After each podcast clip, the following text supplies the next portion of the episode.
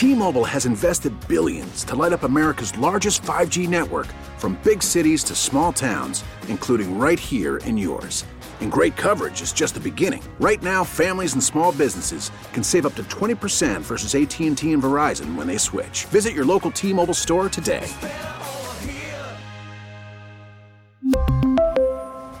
Plan savings with 3 lines of T-Mobile Essentials versus comparable available plans. Plan features and taxes and fees may vary.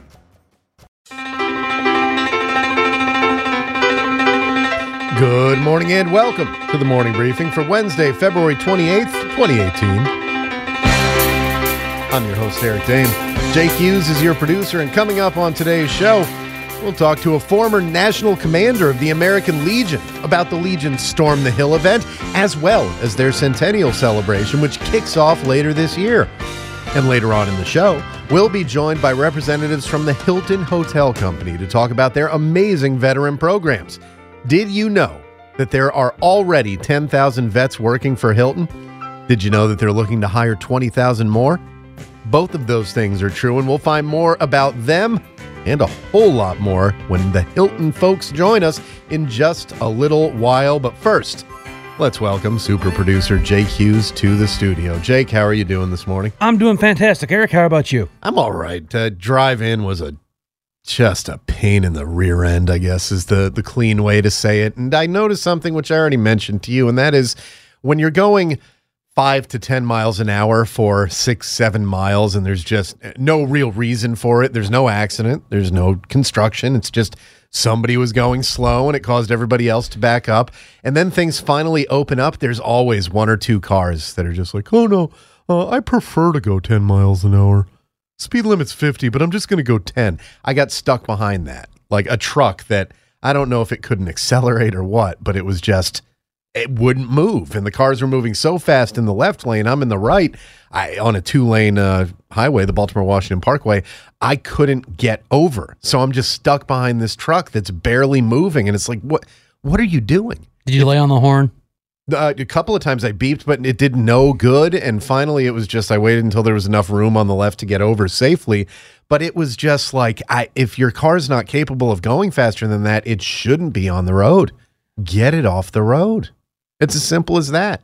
No, I- was it like a big truck or like a civil, uh, like no, a like, like a, my like truck? truck with a bunch of lawnmowers in the back, like a Oh. like a not a not a uh, somebody's pickup, but like in between that and a big. It was like a work truck, basically. Okay. um, a landscaping truck. It looked like, and just going so slow and didn't didn't speed up, didn't slow down. Don't know. I mean, if your max speed is ten miles an hour, I'm fairly certain you're not allowed to legally be on the road in that, at least on a highway. So yeah, it was. Uh, it was frustrating when you're sitting there, and then it be, goes from frustrating to funny, just like, uh, Yeah. like okay, It reaches that point where it's like that There's- little engine in you kicks yeah, in. It's like, there's I want this to suck more. there's people behind you and they're slowing down and then when you think you see what might be a spot for you to get over nope because one of the people behind you saw it first so they get over into that i just i i really really really think we need to do regular licensing tests and they need to be hard I think there should be like a 40%, based on what I see on the road, there should be a 40% fail rate for your driver's license exam because 40% of the people I see out there, four out of 10 cars, are doing something very wrong regularly. Regularly. So let's make it hard and let's make it nicer for the people who do know how to drive. You know? Like if you uh, if you want to be an accountant, if you want to be a certified public accountant and you don't do perfectly on that exam, guess what? They don't let you be an accountant anyway. Like let's make the driver's exam more difficult and let's make there be regular intervals for everyone to have to retake it. But that's not fair to people that have to get to work, Eric. I don't care about those people. Take the bus, mass transit. It's better for the planet, don't you know, Jake? It's better for the planet to take the bus and to take the train than for a billion people to be out there in their cars. Right, driving a car is not a right. You don't have the right to drive a car. There are plenty of people who don't get who get to work without driving a car. That's what mass transit is for. In New York City, almost nobody drives a car, which is amazing that there's so much traffic there. It's mostly people coming in from Long Island and New Jersey. But yeah, I mean that you know mass transit. Sorry. Don't worry, they they'd find some way to make it bigoted in some way. Oh, I'm sure, and people would be offended by it, and that's Of course. the, uh, and and people would just ignore it. I mean, there are people. There was a guy who was just arrested. I heard this on the news on hmm, Friday or Saturday. A guy was arrested uh, for driving on a suspended license. His license had been suspended 32 years ago, 1986. He'd been driving since then. Just now got caught. Uh, apparently, for the final time, uh, he's now facing uh, time in prison for uh, aggravated driving on a suspended license. I think it was, but he uh, he had something like 47 violations before his license got suspended or taken away, revoked. I think is what it was. Uh, he was in like 22 and a guy 40 something. No, if you get like five violations by the time you're 22, get rid of that person's license for the rest of their life. And if it's inconvenient for them, well, tough. I'm sure it's inconvenient for people who get DUIs to not be able to drive their cars. Too bad. You screwed up. You're not good at this. You get that privilege taken away. There's where people can use the word privilege correctly. It's something that you were not born with the inalienable right to do. It's something that is offered by society to everyone and something that can be taken away.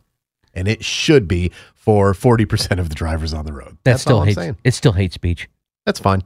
Oh yeah, I hate forty percent of the drivers on the road. I am not shy about that fact. I'm not trying to hide it from anybody. I dislike four out of ten drivers, and they may be wonderful people in their real lives. I'm gonna guess they're not. I'm gonna guess they're uh, just they they live their life the way that they drive. stupidly. You've built this picture of them in your head of what of the based on their driving habits of just how Oh, they're yeah. a horrible person. And if you drive a minivan, whew, chances are, chances are, I don't know what it is about minivans, the worst drivers I see on a day to day basis. And I, I used to tell friends when I was, uh, you know, commuting into New York, and I would, it was less expensive to take my motorcycle into New York than it is to tra- take the train.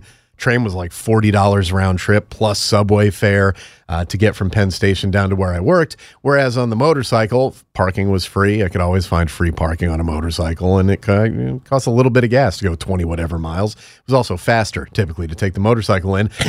But I would tell friends if I get hit while I'm on this thing and I'm killed, it's going to be by a minivan. Mark my words. And I was like, you'll laugh because if I get killed on my way into work one day, it's going to be a minivan that done it. If he did get killed, I would laugh. There, that's horrible to say.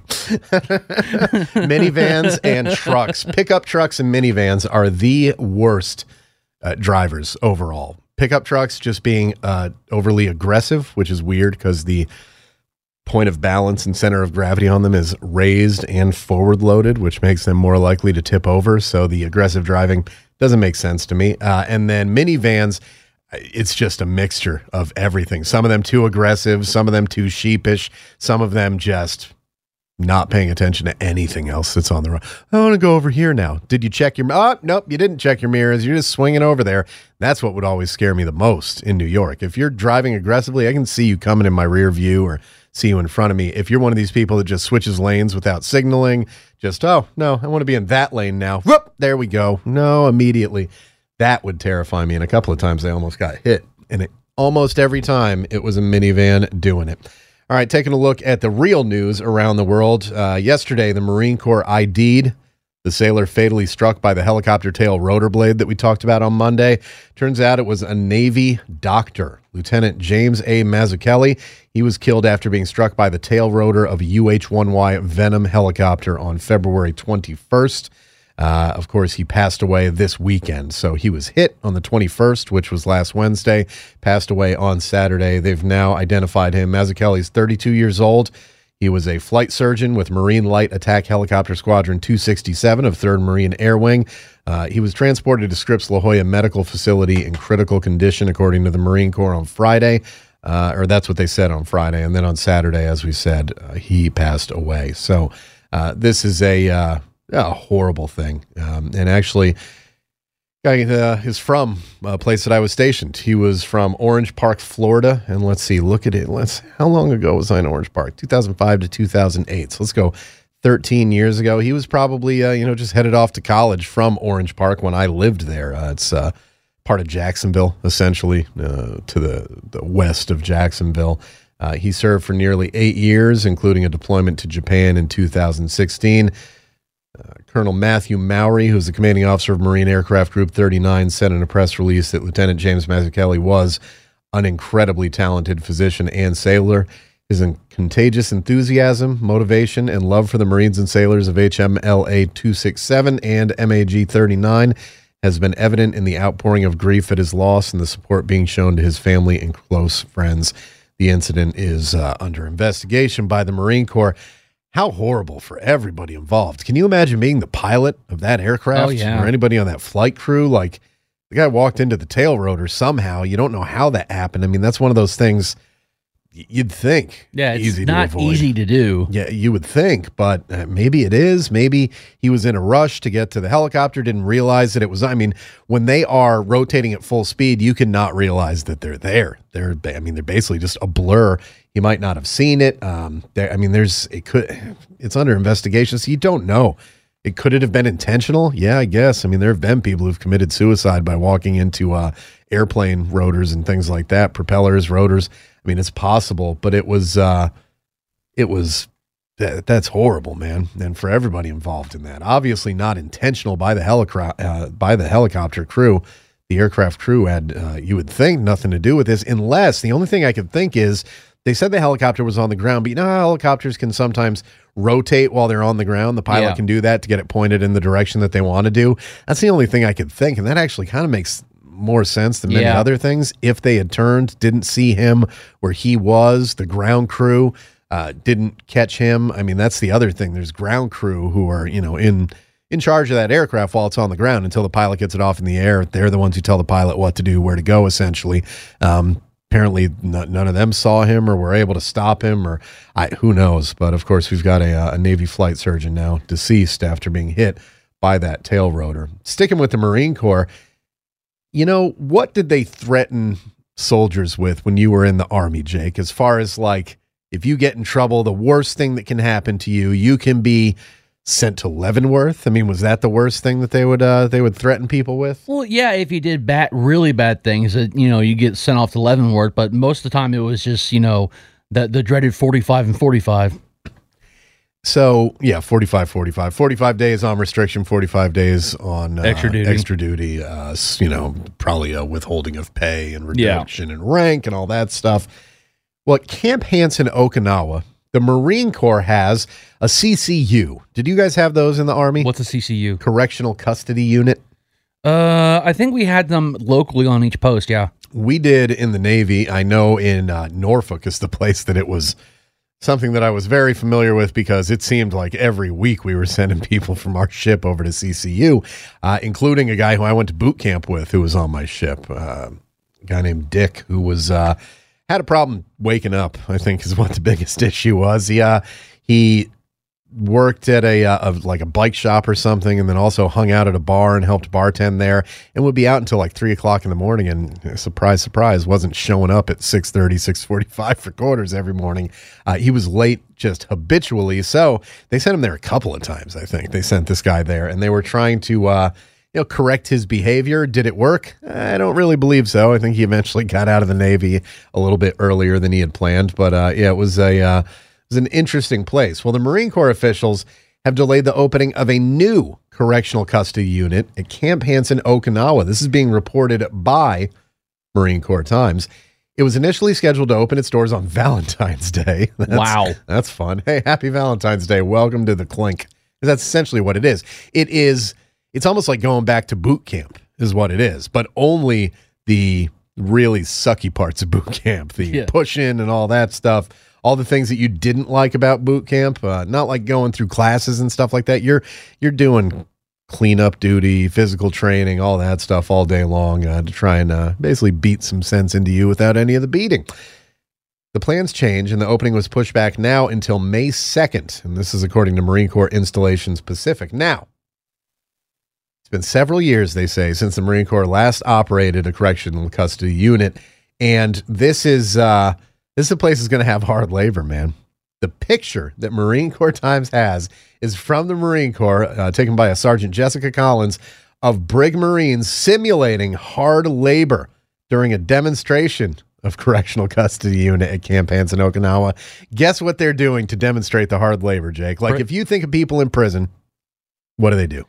Well, old school, I always think like breaking rocks, Yep. but breaking rocks, Old really? school, baby. This is the Marine Corps. They they like old school. That's kind of their thing. Um, it's prison essentially. There's another picture that uh, again from the Sergeant Jessica Collins, obviously demon- demonstrative purposes that they were putting on a demonstration of it uh, of the Marines standing outside of their uh, suites, I guess you could call them. Although there's no kitchen, it, it looks like a modern day prison.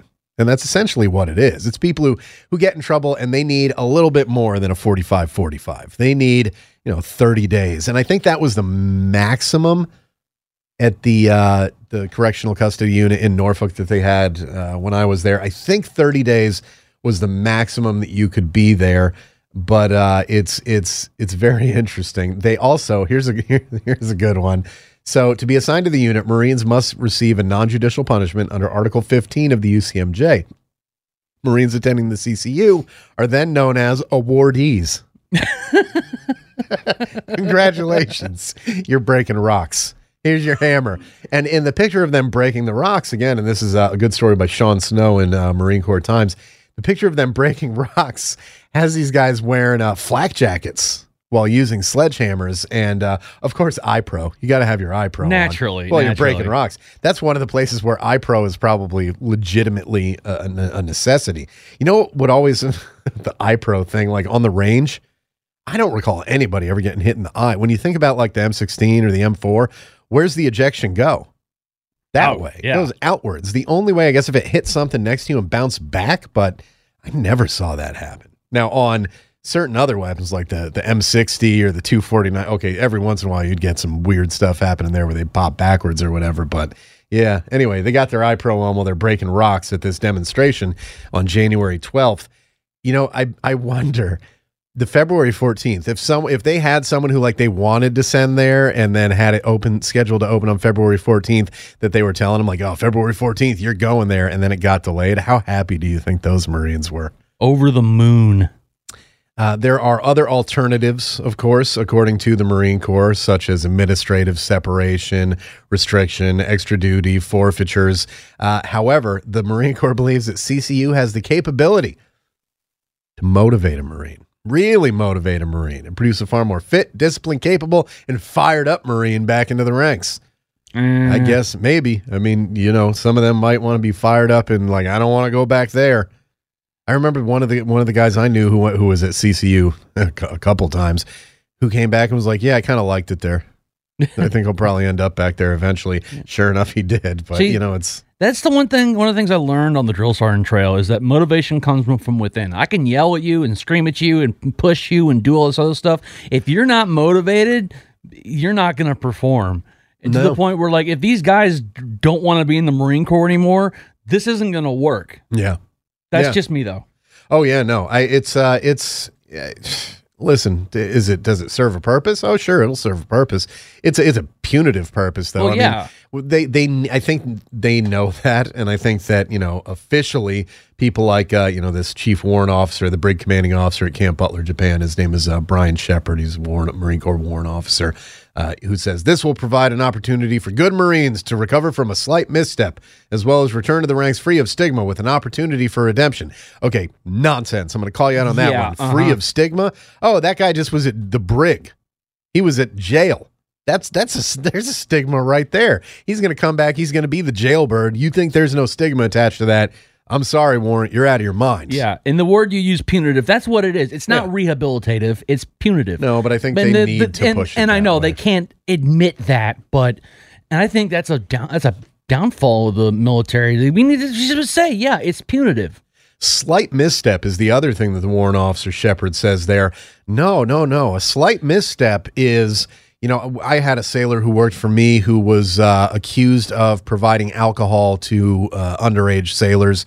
I didn't like the fact that they went after this first off because it was at a, a, a barracks room on base and it was like these barracks where it was essentially a house where they shared there were like four rooms and they shared a kitchen she had alcohol there and the kids came in and drank the the alcohol like it wasn't her. She didn't offer it to them. They just used it. She was allowed to have it there, but they were saying like, no, there's this was uh, in a place where uh, I've already talked about how Guam was kind of ridiculous with the alcohol restrictions and regulations and uh, dropping the age on base so that it was lower than out in town, so that or higher, raising the age on base so that it was higher than out in town, so that uh, you know the kids would then be forced to go out in town to go have a beer or something like that, and then if they came back uh, and they were given a breathalyzer, which they were given out left and right at that place, uh, they could be hit for it, but. You know, that's a slight misstep that's like okay technically by the rules you weren't allowed to have a bottle of vodka. You did and a 19 year old or 20 year old got their hands on it and drank it and okay you didn't officially do it but you left it there and those are the rules and that's the way that it works. That's a slight misstep. She wasn't going to a correction of custody unit for that. No sailor's going for that. The, the, you know a slight misstep is like oh you know he was uh, late for quarters a couple times that's a slight misstep. They send you to the brig for serious stuff, man. Stealing, dereliction of duty, assault, uh, disrespecting a, a, senior officer. There's like these are serious missteps to get you sent there. But you know, sometimes you get those, uh, particularly in the Marine Corps, you get those people, the gunnies and the warrants, and all those people who speak in this very unique Marine Corps language where they kind of undersell or oversell everything depending on what it is. Yeah, anything that's uh, at all good is like fantastic and anything that's bad, well, it's just a little bit bad. It's really not that awful. Like, no, you're sending these dudes to prison to break rocks.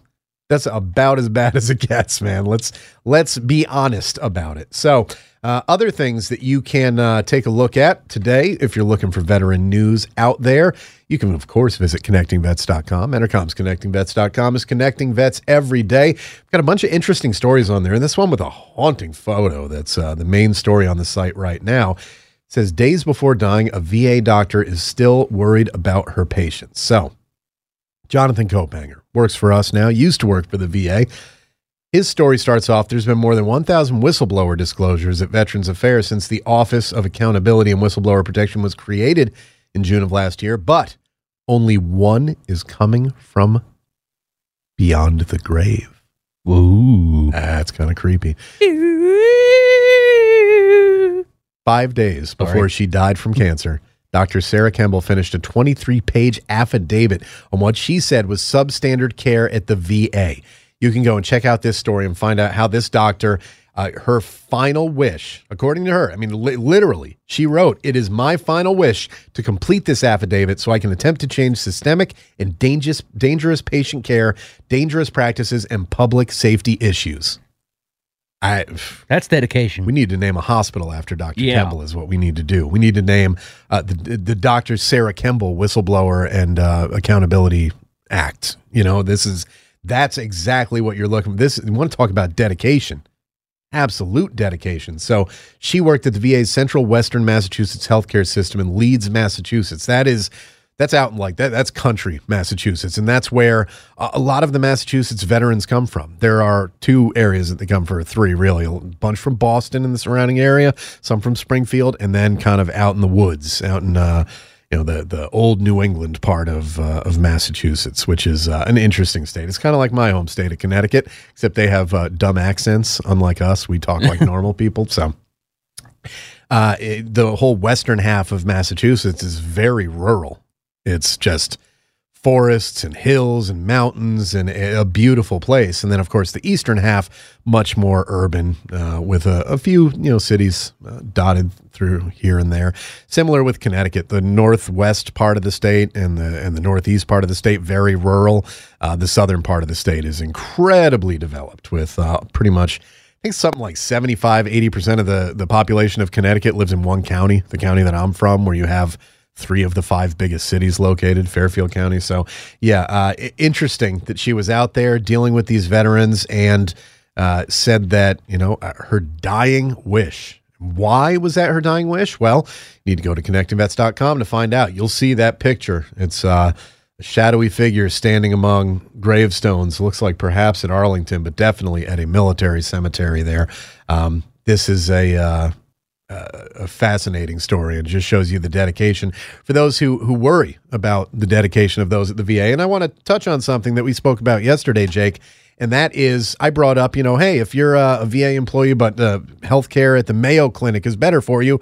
Well, I got tweeted at by a listener, specific listener who will be here tomorrow, Joe Chenelly, who said, hey, veterans are getting treated at the Mayo Clinic already. And, uh, you know, he, he said, you know, if it's decided that it's the best care for them, that's where they go. My response to that is, who's deciding that it's the best care for them and is cost ever part of the discussion so we'll be able to discuss that with joe tomorrow on amvets thursday here on the morning briefing still to come today we talked yesterday so it's it's uh, pre-recorded but we were able to speak with past national commander of the american legion david rehbein about the storm the hill event and the upcoming centennial 100 years since the American Legion started. That kicks off later this year. We were able to talk to him about all of that and more. And then later on in the show, Hilton. You know Hilton Hotels, right, Jake? Oh, yeah. 10,000 veterans working for them already, and they're looking to hire 20,000 more. We're going to have Hilton live in studio, not Paris, thankfully. Other thank people you. from the Hilton organization.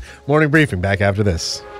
Helping military veterans stay connected. We make it easy. We're CBS Radio's ConnectingVets.com, connecting vets every day. Online and all over social media Facebook, YouTube, Instagram, and Twitter at Connecting Vets.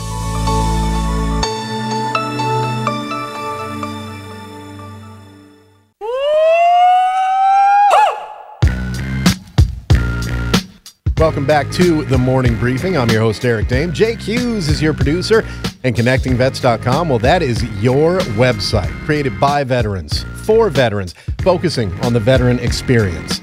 You need to find help. Yeah, that's where you want to go to do it.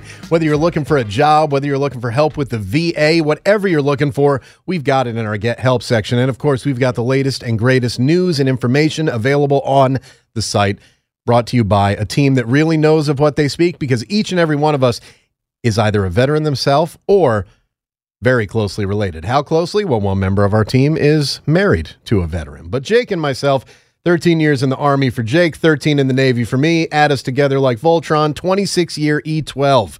It's extremely impressive. Also, it's nonsense. But the truth is, Entercom's ConnectingVets.com is connecting vets every day and doing everything we can to get that good information out to you. So, hey, follow us on social media at Connecting Vets on Facebook, Twitter, Instagram, YouTube.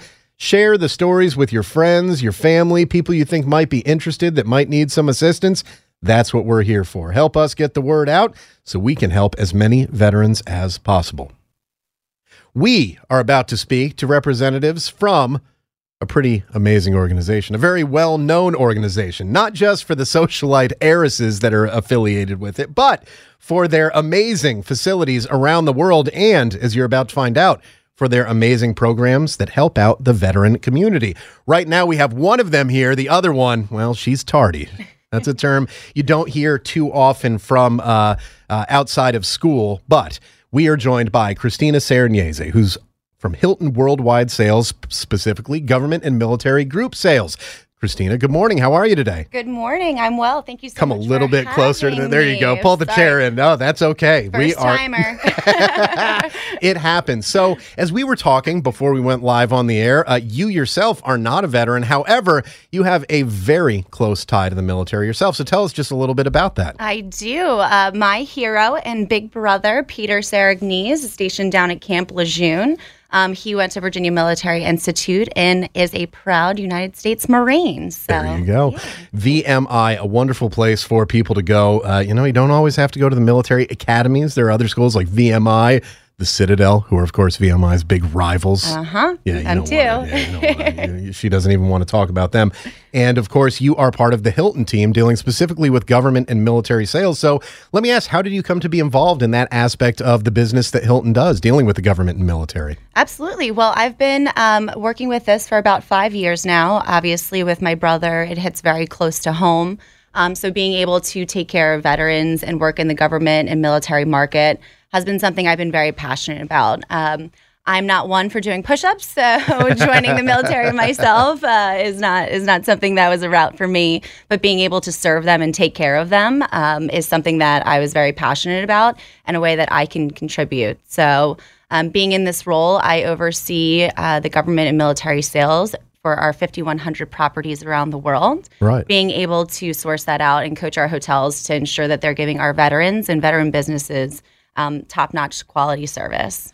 And I believe Homewood Suites, that's one of the Hilton organizations, right? That is one of our suite products. We have 14 different brands within our portfolio that we're very, very proud of. Right. Um, and yeah, I stayed at a Homewood Suites when I was at uh, what we call in the Navy a sea school, so an advanced training uh, towards the end of my Navy career, and it was fantastic. Big bathroom, big bedroom, nice kitchen and living room. And at that point in my life, I don't think I owned an HD television.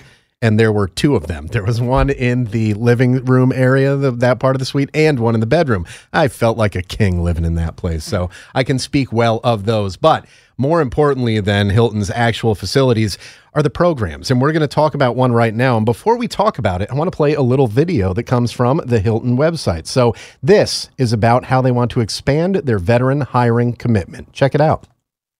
Oh, if I can press play. Here at Hilton, we don't want to just say we're hiring vets, we're going to prove it out. That's an indescribable cool feeling. It is uh, unlike any company I've ever worked for. Hilton is a company that is really backing up their talk with play. We've been strongly committed to veterans for nearly a hundred years. Our founder, Conrad Hilton, was in the U.S. Army. What we realized a few years back is that we were going to have veterans that were going to be coming back. We wanted to be part of a solution for making sure that they had a great life to come back to. One of the first initiatives we had was Operation Opportunity, and it was a simplistic goal hire 10,000 vets uh, or their spouses over a five year period. I'm really happy to say that we have already hired 10,000 veterans. We're two years ahead of schedule, and I'm going to push our team to add another 20,000 veterans and their families.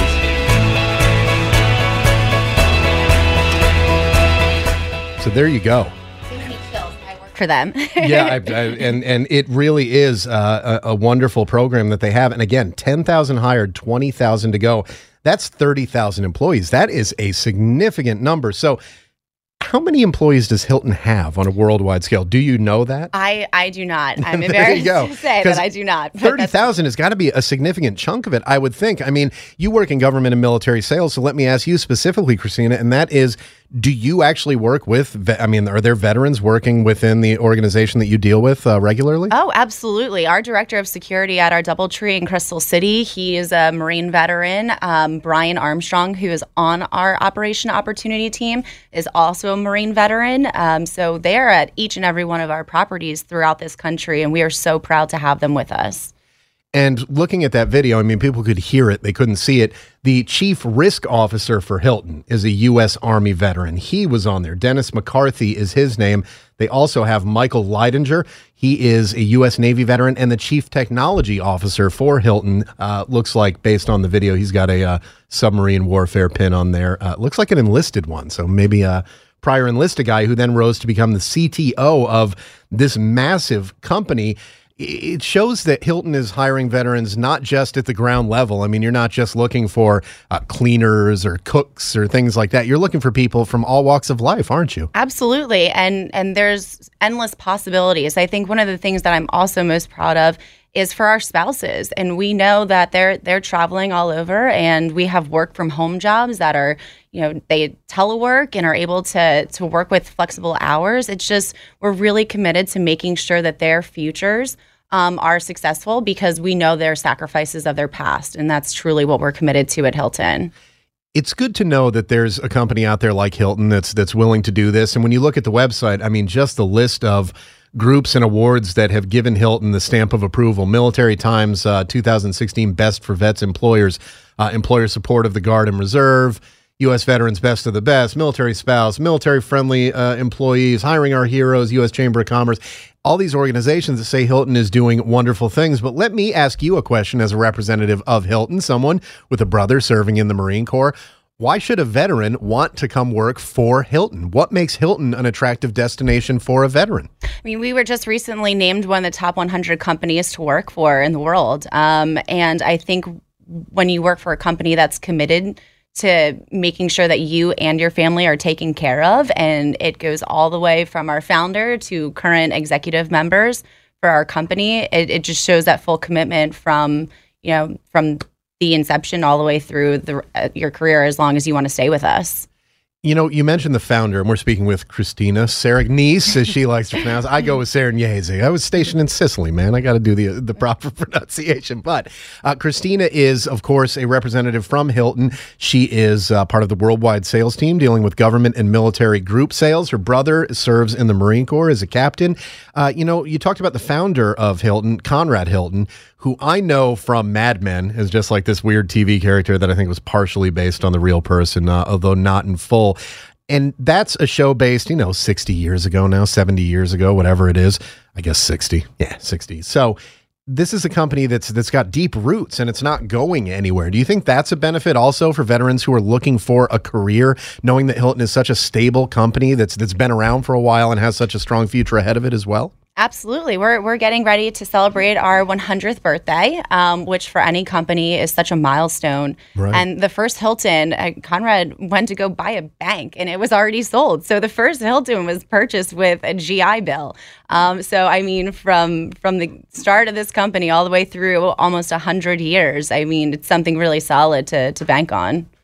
There are also, you know, on the on the website, and you can go to jobs.hilton.com slash military. There are testimonials from veterans that are on there, including one of my fellow sailors, former Petty Officer Third Class Brandon Johannes, who was uh, an administrating assistant, administrative assistant at Hilton Association Group Sales. So obviously working uh, kind of in the same area that you do, saying, "Hey, I love what I do, and I know I serve a purpose. Let Hilton be that fresh start that you desire. You won't be disappointed."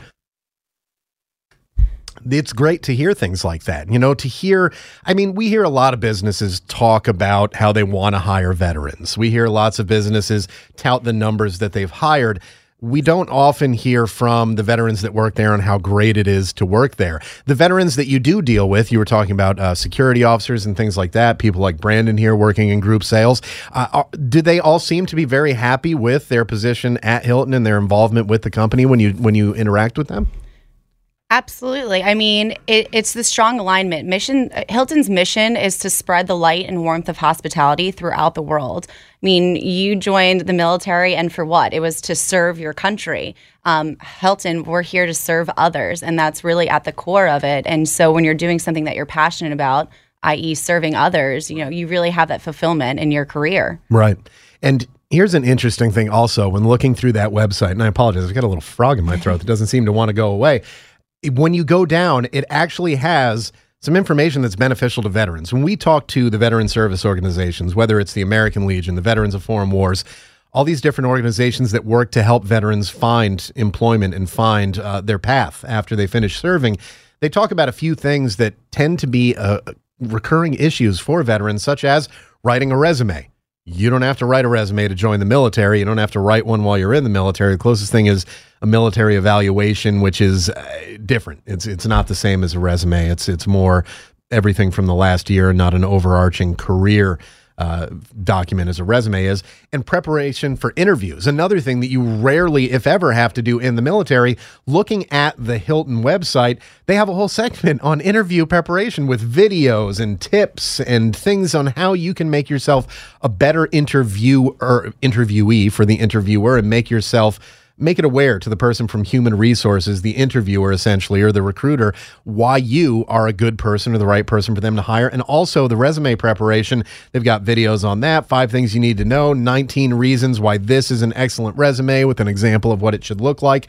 This kind of shows me that Hilton is not just looking for the PR of, hey, we want to hire 20,000 veterans. We have 10,000.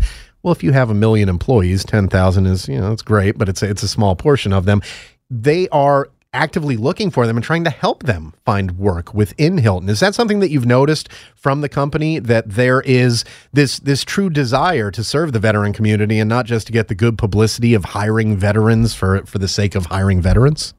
Absolutely. I mean, it's interesting because we put our testimonials out there. We want you to reach out to our veterans who work for our company because they are so committed to it and they're passionate about it and they want to share their stories because they know what our veterans are going through as they're coming out of the military and, and, into civilian life. That's why we have people like Brian Armstrong on our team. So you can talk to somebody who can relate to you because they've been through it themselves. And Hilton is a huge network. I mean, I have over 100 client accounts myself. If we can't find you the right job here at Hilton, we'll put you in touch with who who else might be out there and better suited for you. I mean, we're just committed to making sure that they are able to live the life that they deserve post military. And that is a big thing. And we're speaking with Christina Serignes. She is from Hilton Worldwide Sales, Government and Military Group Sales.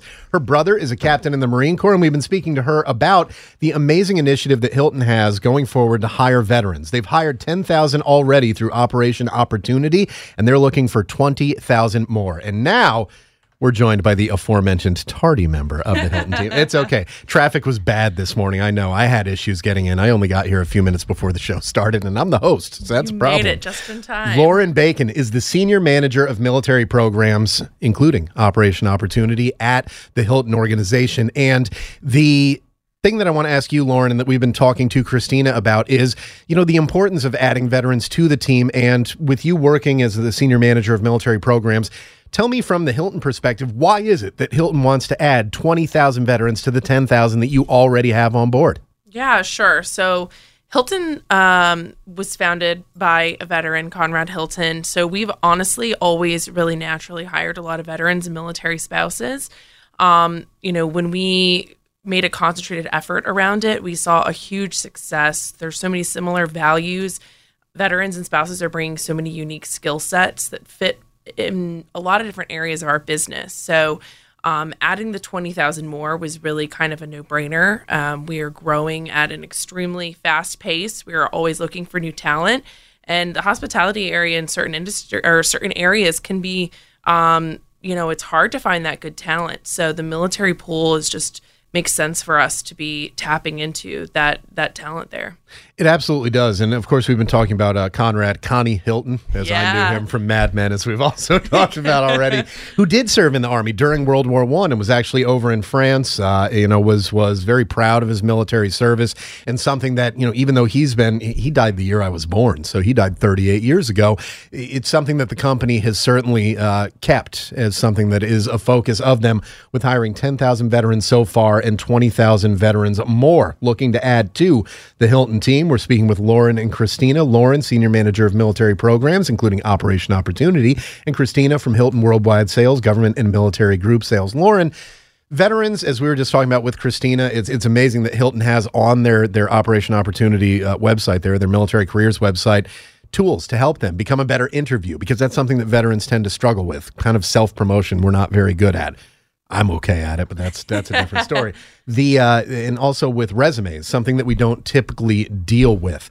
Can you tell me beyond those two things, what are some of the the issues that veterans seem to have when they're looking for work? Maybe members of your team that might have struggled in the past, and, and things that they told you about, uh, you know, how they were able to overcome that and become part of the Hilton team. Sure. Yeah. One of the things that we do is try to connect with as many of the veterans and spouses that we're hiring through the program to, to hear about their story and kind of learn from them. Um, and, you know, I think being out there, going to a lot of these bases and um, talking to people that are getting ready to transition, I think the biggest struggle is kind of that um, gap in communication. Service members have a hard time explaining what they did in the military to them. You know, they were just doing their job. They were not going above and beyond. What they were doing was not extraordinary to them. So, um, you know, everything to them is about what they did as a team versus what they did as an individual. From the you know corporate side of things, the recruiters they want somebody to sell themselves. They want um, somebody to explain why should we hire you and um, you know a lot of our recruiters have no uh, experience in the military or have no um, don't even maybe know somebody that served in the military so then they you know are not going to be able to pull it out of them what they did so there's that you know kind of lost in translation of Mm. you have all these amazing skills and experiences but trying to communicate that in the right way that that recruiter is going to understand um, I think that that's you know probably the the broadest challenge across any industry for for veterans. I, I think you're absolutely right about that. And and you know when you are in the civilian world, as I've noticed, and you talk about uh, a team accomplishment, that's good. But you also need to be able to identify how you contributed to that team accomplishment because. There are people who just kind of glom onto a team like are there kind of in the ether floating around the outside. That don't really do anything. Try to take credit for it. If you can identify how you were able to contribute and find a way to uh, kind of civilianize the Yep. what you did in the military. Don't use acronyms for god's sake do not use acronyms. If you if you have a military acronym even something as simple you would think serving in the military is nco non-commissioned officer that means absolutely nothing to your average hr person. Yeah. do not do it. Don't use acronyms there are tools out there as well and, and hilton is providing links to so many tools. There are other ones that are available through the american legion the vfw hire heroes usa and all these other amazing organizations that will kind of help you write a resume and look at it and again just avoid the acronyms but don't avoid your military service. Would you say that's a, a good idea? Because i think there are also veterans who are kind of they, they don't want to talk too much about Yeah. being in the military for fear of fear of scaring off the recruiters or looking like they're bragging or something like that No, I, I definitely think that it's a mistake if you don't call out your military service on your resume, as well as when you're talking about your experience.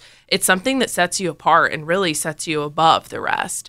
Um, you know, anytime if you're hesitant to disclose your military experience because you think that an employer might not hire you, then that's probably not somewhere you want to work anyways. You know, Mm. if you want to be successful in your transition, you need to find a company that's a good fit. It's not just about them interviewing you and hiring you. You're interviewing them. This is your chance to choose not only where you work, but what you want to do. Um, and, you know, there's a lot of opportunities out there. I get it. It's daunting. You submit all these applications, you don't hear back right away. Um, but you really do need to find the right fit of company, and that comes down to culture and somewhere that's going to appreciate and understand your service and continue to recognize that working there and utilizing that to help them find other veterans like you um, and you know other people with those with those awesome skill sets. So you definitely need to call that out Definitely. And of course, visiting jobs.hilton.com slash military. And, uh, you know, we're talking so positively about it. This might seem like a paid advertisement. I guarantee you it's not. This is just a fantastic program through Operation Opportunity that's helping veterans find work. 10,000 already on the payroll at Hilton, and they're looking to bring 20,000 more on. And on that page, there's a listing of jobs that might be uh, good for certain members of the military, particularly those who work, it looks like, uh, for these jobs that are listed here in the admin and technology aspects, which are vital to any business. I mean, they are some of the jobs in the military that translate the best to the outside world. Things like a night auditor in Tampa, Florida, a manager of tax operations in Memphis, uh, assistant director of finance at the Waldorf Astoria in Park City, Utah. A variety of jobs out there: accounting clerk, payroll clerk. Uh, what's this one? Manager, business continuity and crisis management technology. That sounds scary. there's some know. crises in the military that have to be managed There's right? yeah, one or two. Every once in a while, you might Yeah. have a crisis out there. Uh, certain commands, you have one just about every day. Um, you know, so yeah, there are a lot of things that veterans can bring to a team, and Hilton is looking to bring veterans to their team. So I want to ask each of you, and we'll start with Christina. Who do you think in the veteran community should be looking for work at Hilton? Is there a specific type of veteran that should be looking to join the Hilton team? Any and all of them. I mean, I Lauren's really on the recruiting side, um, but I come one, come all. yeah, you know, I think the you don't necessarily think about the hospitality industry when you're getting out as Mm. an industry to look at. But like you just mentioned, it's not just about customer service. It's not just about housekeeping. We have the accounting and finance. We have legal. We have marketing. We have uh, security. We have engineering and property operations. There are so many different skill sets that we need, whether it's something that translates directly from what you did in the military or you want to do something completely different. Just because you were a cook in the military doesn't mean we're going to stick you in the kitchen. Like, Yeah. We have so many different areas that we can translate your skills into, and it's really all on the job training at Hilton. We don't require degrees for our positions in our properties, and that's also not going to hold you back from moving up. You can move up really quickly. So it really is an awesome industry to get into. And it's one, as, as we mentioned a little bit earlier and touched on, it's one that's not going anywhere. People always need hotels to stay at.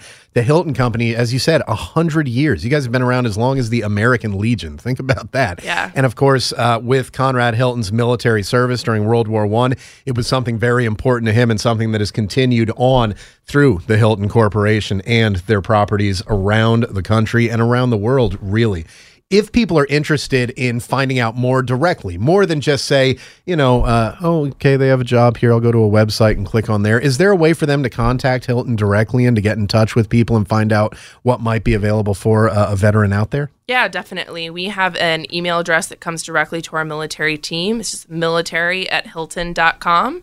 Really easy to remember. And someone from our team will get back to you and uh, answer your question and see how we can help you out there are, as I said, plenty of companies out there that have said we want to bring veterans on, and some of them will even throw numbers out there. Starbucks comes to mind, and then our friends at, friends at Black Rifle Coffee Company who uh, went at Starbucks for a, an earlier number that they said. Anyway, long oh. story. Yeah, it was a long story. Just it was on the phone with them last night. it was it was a big big disagreement between those two organizations. But when we look at ten thousand on board for Hilton now, and we've only got about a minute left, so sorry for this loaded question. Twenty thousand more by 2020. That's the goal how likely do you think that Hilton's going to be able to do that over the next 22 months, basically? We most definitely will hit it. You know, we hit our 10,000 goal early. Um, we know the 20,000 is lofty, but um, you know, this is something that came directly from our CEO. It's a company priority, not just an HR recruiting priority. So we will definitely make it happen. Well, I believe you because you were confident in that and 10,000 already and getting there, as you said, so quickly. Fantastic thing. We want to thank Lauren Bacon, Senior Manager of Military Programs, including Operation Opportunity for Hilton, and Christina Saragnese, or Saragnese, eh? Hilton Worldwide Sales, Government and Military Group Sales, whose brother is a captain in the Marine Corps. I want to thank both of you so much for your time this morning. Thank you so much for joining us on the morning briefing. Thank you, Eric. We will be back tomorrow, and we are going to have more fantastic guests coming your way, including Joe Chenelly, Executive Director of AMVETS. Got a lot to talk to him about. We'll see you then. Have a great day.